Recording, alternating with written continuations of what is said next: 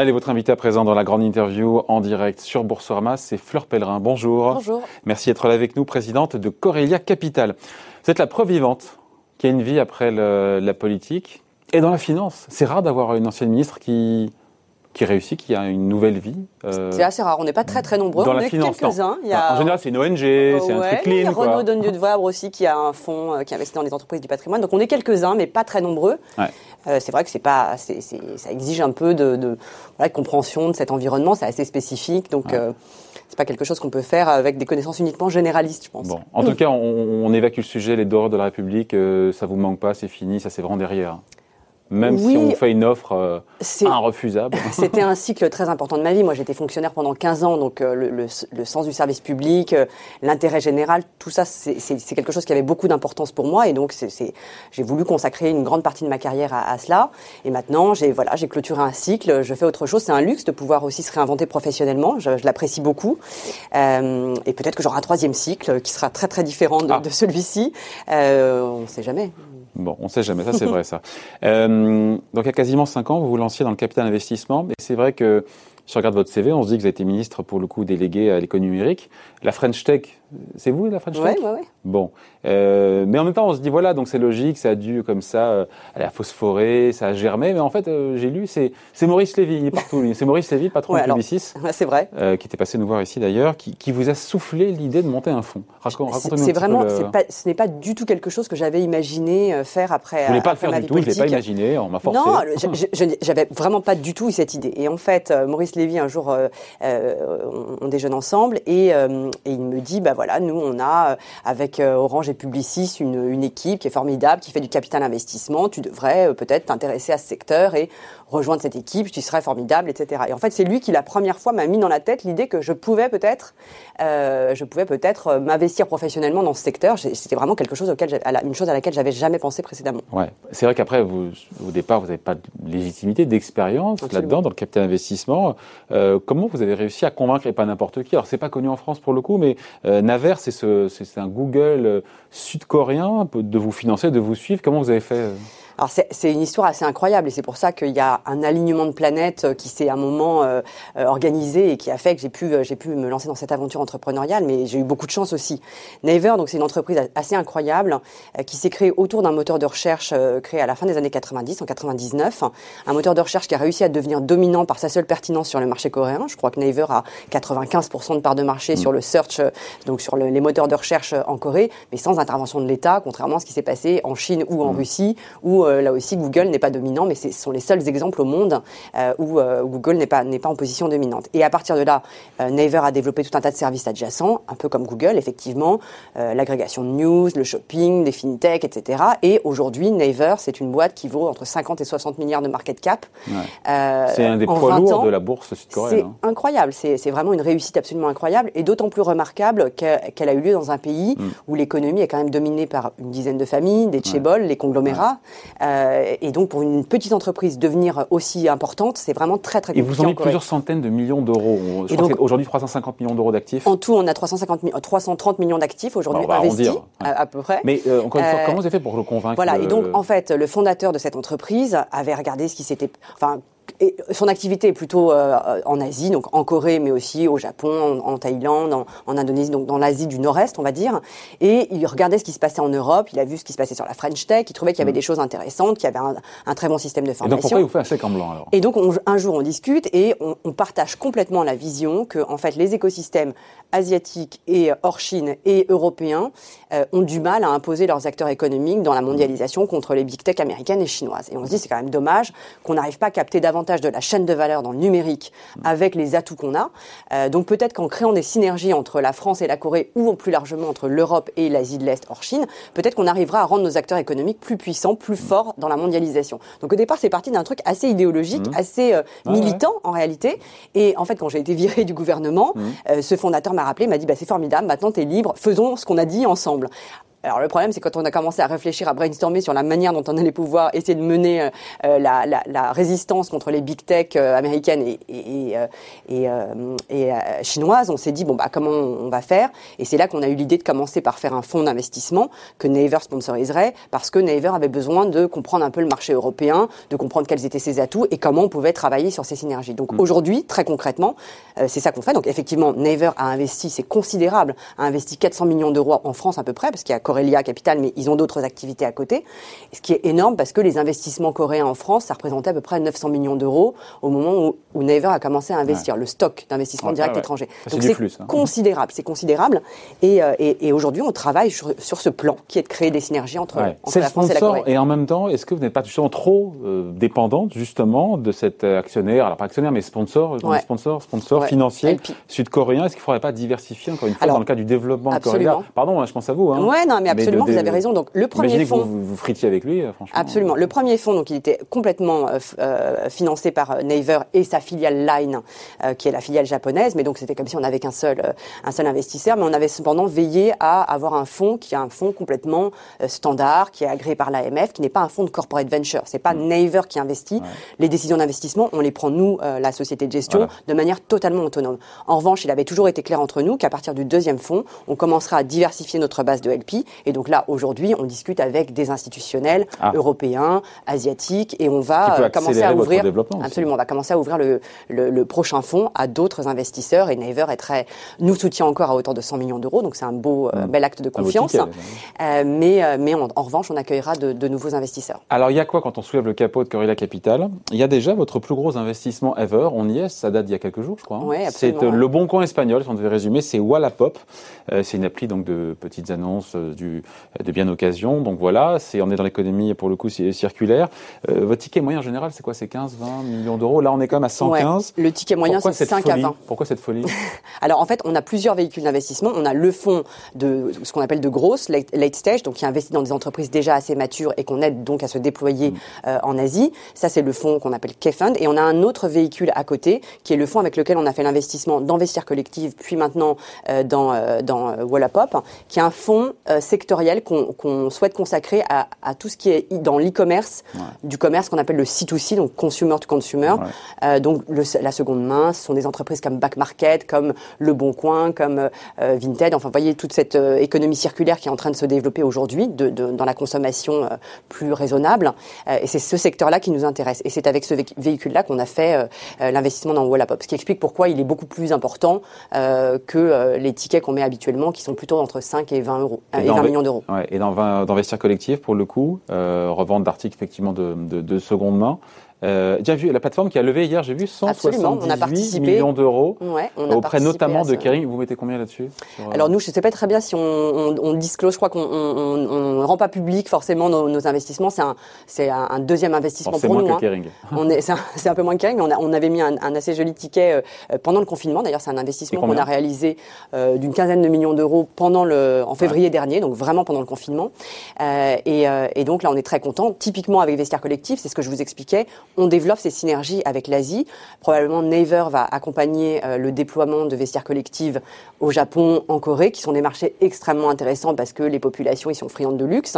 Euh, et, euh, et, et, donc on, on, on, essaye de mettre en œuvre notre promesse qui est de créer ces, ces ponts entre l'Europe ouais. et l'Asie. Donc c'est ça votre spécificité, Fleur Pellerin, au-delà d'apporter de l'oseille des financements, c'est c'est aussi trouver des débouchés en Asie. C'est pas une voilà, c'est pas une parole vaine. C'est voilà de c'est ça, c'est-à-dire que le développement. Je pense qu'aujourd'hui, ce qui intéresse les, les, les entrepreneurs ou les fondateurs d'entreprises, c'est pas seulement de l'argent. L'argent, il y en a pas mal pour financer des projets intéressants.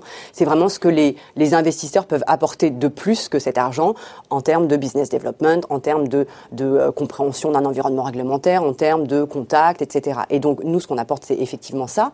Et ça peut aller dans les deux sens. C'est-à-dire que soit on va aider Investir Collective à développer ses activités en Asie. Et donc là, c'est vraiment très concrètement bah, la création d'une filiale, peut-être d'une joint venture Enfin, donc c'est vraiment, on, met les mains dans le cambouis, on les aide opérationnellement à faire ça. Mais ça peut être aussi, par exemple, dans le cas de Wallapop, qui n'a pas du tout l'intention pour l'instant de développer ses services en Asie. Là, ça va être de prendre de la technologie de Naver ah. pour l'amener. Ah, il y a des ponts. Hein, y a des... Absolument. Et donc ça, c'est un pont qui va dans l'autre sens. C'est c'est Naver qui va apporter de la technologie sur les paiements, sur l'intelligence artificielle, sur tout ce qui est computer vision, qui est très utile pour ces plateformes, et qui va euh, le mettre à la disposition de, de Wallapop. Donc c'est une autre façon de créer des synergies entre euh, et de faire du business aussi pour, la, euh, France Naver aussi indirectement. Pour l'instant, pas tellement, parce qu'en fait, eux ne monétisent pas du tout cet ah. échange de, donc il n'y aura pas du tout de flux financier. mais pour l'instant. pour l'instant, mais je, enfin, ils sont investisseurs, donc hmm. eux ont vraiment tout à fait intérêt maintenant à ce que Wallapop se, se développe. Quel est l'intérêt de Naver là-dedans? Que je comprenne bien. Bah, Naver, c'est une grosse plateforme internet. Parce que certains pourraient vous dire, voilà, quelque part avec Corélia Capital, c'est un peu le bras armé de ce Google sud-coréen pour faire ses emplettes essentiellement en Europe, mais, mais aussi en France, où vous êtes vraiment là pour aider et valoriser et faire aussi évidemment des euh, créer de la valeur. Ouais, c'est assez difficile hein. à comprendre parce que tout, tout est lié à la conversation que j'avais eue au départ avec le fondateur de Naver, qui est euh, si on n'arrive pas à créer ces acteurs européens ou asiatiques de type Naver pour résister à pour mm. résister à la à la puissance à la domination de marché de d'acteurs qui sont déjà euh, très très très très puissants euh, on va se faire vraiment bouffer quoi et donc euh, nous je pense que Naver imagine qu'il y a un intérêt à ce qu'il y ait des acteurs de taille moyenne ou de classe mondiale qui puissent résister à des Google et à des Amazon. Mm. Ils pensent que c'est une façon plus saine d'organiser le marché, et notamment sur des secteurs comme le e-commerce, sur l'agrégation de news, etc que ça va créer en fait un terrain de jeu plus équilibré s'il y a des acteurs qui sont moins dominants que euh, que trois quatre euh, mastodontes américains et chinois. Mmh. Donc en fait, c'est un petit peu militant. J'allais vous dire, c'est militant, c'est le prolongement d'un engagement politique. C'est un peu hein. militant, c'est un peu militant. Alors après, euh, c'est Never, c'est pas une ONG, c'est euh, c'est une entreprise, c'est une entreprise cotée qui doit rendre des comptes. Donc évidemment, euh, eux souhaitent aussi étendre leur, euh, leurs activités, voilà. Mais mais il y a quand même cette dimension que je trouve intéressante. Et Never, c'est une entreprise qui paye ses impôts là où elle fait des profits, qui rémunère la presse quand elle cite de la presse. Donc c'est une, une, une, approche aussi un peu différente d'autres plateformes que je ne cite pas, mais mais c'est aussi moi aussi c'est ça qui m'a plu, c'est-à-dire que il y a une éthique des affaires qui est un peu différente de, d'autres, d'autres plateformes. On vous sent à l'aise là-dedans Ouais, je suis très à l'aise, ouais, je suis très, je suis très hein contente. Bon, De Vialet, euh, c'est aussi un investissement qui a été fait en 2016 par Corélia, un de vos premiers investissements. Le premier. Le premier, euh, on est cinq ans après. En général, un fonds, ça sort au bout de cinq ans on a 10 ans pour sortir un éléphant, c'est 10 ans plus 2. Oui, Non, la période d'investissement en général, c'est 4-5 ans. Donc nous, on a investi plutôt assez vite. Euh, en réalité, on a, on, a, on a quasiment tout investi en, en 4 ans. En la version, euh, je crois, ici, euh, c'est Franck Le Bouchard, non, c'est pas ça Oui, absolument. absolument. Mm. Et donc, De Vialet, bah, moi, c'est une entreprise que, que, que j'adore, dont je pense aussi qu'elle a énormément de potentiel. En termes de, valo, ça donne quoi 5 ans après Ah, on dit pas. vous savez, il y a des choses qu'on parfois qu'on ne, ne, révèle pas. Les valos, les chiffres d'affaires, c'est des choses sur lesquelles on attend que le management communique quand il souhaite communiquer, mais c'est des choses sur lesquelles on, on, communique. Donc c'est une bonne affaire. Mais c'est euh, c'est une entreprise qui a souffert parce qu'elle avait une bah, elle avait des boutiques, elle avait du retail, donc euh, elle a beaucoup souffert. Bah, vous imaginez des gilets jaunes, des manifestations retraite, mmh. des, des, des, manifestations euh, à Hong Kong parce qu'on commençait à lancer l'Asie mmh. pile au moment où les, les, manifestations ont commencé. Donc elle a souffert de, de conditions extérieures qui n'étaient pas très favorables au, au, déploiement de son business. Moi, je reste complètement fan de la techno. Je reste absolument persuadée qu'il y a un énorme potentiel en Asie. On a vu quand on a lancé la Chine, la Corée, le Japon l'année dernière, c'est parti, mais vraiment de manière exponentielle. Donc là, il y a eu le Covid entre temps, évidemment, euh, c'est pas évident, mais on a beaucoup développé le, les, les, ventes, euh, les ventes à distance, les ventes en, en commerce électronique. Euh, donc, donc c'est pas encore une bonne affaire. C'est pas encore ah, une si, je pense que c'est une très très bonne affaire. Ah. D'ailleurs, on, a, on, est, on est très exposé. Nous, on a une grosse partie de, de, de cette entreprise. On s'est beaucoup investi avec mes, mes associés dans euh, euh, le soutien au management. On les a beaucoup aidés en Asie. On a, on a vraiment beaucoup. C'est vraiment une, euh, une entreprise dans laquelle on a mis pas seulement de l'argent, mais beaucoup de, beaucoup de nous-mêmes. Et moi, je suis absolument persuadée que ça va être une très très très belle, une très belle histoire française. Et dans les pépites en histoire française ou pas d'ailleurs, que vous avez en portefeuille?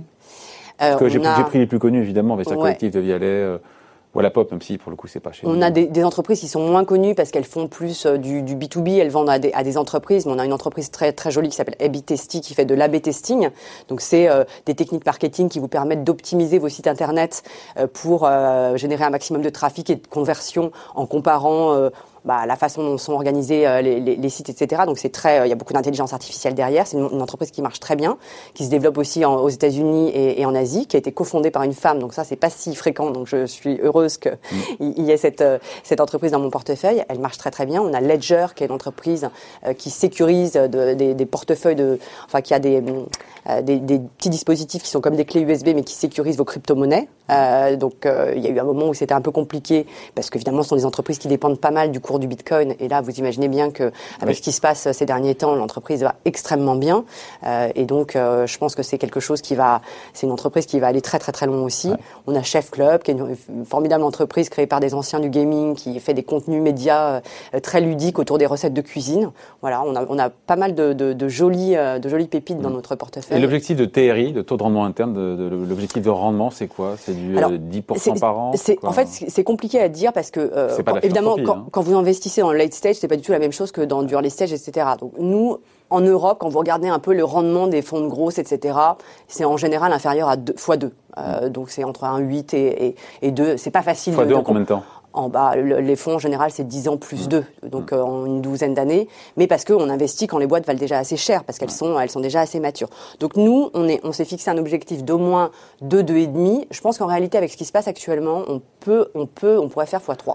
Oui, et en même temps, les multiples de valorisation dans le non-côté, euh, actuellement, sont à des niveaux qui sont historiquement élevés. Donc, comment ne pas surpayer les cibles? Comment être regardante sur les niveaux de valorisation? Parce que plus on achète cher, moins on fait le x2. Hein. Absolument. Bah, c'est tout l'enjeu. Non mais voilà, vous me dites aujourd'hui, c'est la, la, conjoncture est bonne, mais les cibles, quand on voit les multiples d'EBITDA, pardon, mais on est sur du 12 ou 13, en, notamment en, en France. Ouais.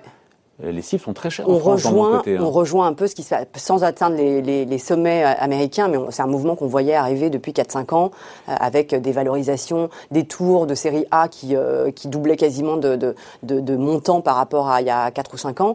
Donc c'est un, une, une, évolution qu'on a vu venir des États-Unis, à laquelle on était donc assez préparé, et qui est aussi poussée parce qu'il y a beaucoup d'acteurs du private equity qui viennent un peu sur nos, sur nos terrains, qui viennent faire des investissements dans des entreprises qui auraient pu normalement être des entreprises entreprises euh, euh par des fonds de, de, de capital risque. Mm. Donc tout ça crée effectivement une inflation. Après, nous, on a plutôt investi entre 2017 et 2020, donc euh, on était un petit peu avant cette, cette phase d'augmentation des valorisations, mais c'est vrai que ça rend l'étude euh, en, en, amont plus exigeante pour être sûr de pouvoir faire des, des, multiples effectivement sur quand on investit aussi aussi tardivement. Quoi. Ouais. Et vous visez, j'ai lu, 2 milliards d'euros d'actifs sous gestion d'ici 10 ans. C'est un rêve accessible? Euh, oui, je pense. Hein, je pense parce que moi, quand j'étais ministre en charge du numérique, j'avais et c'est un constat partagé par tout l'écosystème français, il y avait un énorme problème de financement du late stage et du growth. C'est-à-dire qu'il y avait beaucoup d'argent pour l'amorçage et le early stage. Et après, quand il y avait des tours de 20, 30, 40, 50, 100 millions d'euros, là, il y avait plus, beaucoup d'acteurs français. C'est en train de changer. C'est en train de changer euh, pas mal. Des Américains arrivent aussi. On voit de plus en plus d'Américains qui viennent investir dans les boîtes françaises. Euh, mais il faut que ça continue à se consolider. Et surtout, il faut qu'on arrive à avoir des scale-up comme Naver, par exemple, en 20 ans, 60 milliards de market cap. Moi, c'est ce dont je rêvais, en fait, quand j'étais ministre du numérique. Je voudrais qu'on ait des histoires comme ça en France à raconter. Et donc, il faut continuer à travailler sur ce segment, euh, euh, sur ce segment euh, late stage. Et c'est ça, moi, je pense, qui est vraiment très important en ce moment. Donc, c'est pour ça que moi, je me suis fixé une ambition élevée, mais je pense qu'elle est réaliste parce qu'il y a de l'argent à investir, il y a des investisseurs institutionnels qui sont intéressés par cette classe d'actifs. Il y en a de plus en plus. Ils se rendent compte que finalement, les rendements sont pas si mauvais. et donc, je pense qu'on peut attirer, on peut attirer des, des investisseurs vers cette classe d'actifs. Dans cinq ans, vous serez encore présidente de Correa Capital. Ah oui. Bon, voilà. On se reverra d'ici là. Merci d'avoir été avec nous. Merci beaucoup. Fleur Pellerin, présidente donc de Corée Capitale, invitée de la grande interview en direct sur Boursorama. Merci. Merci.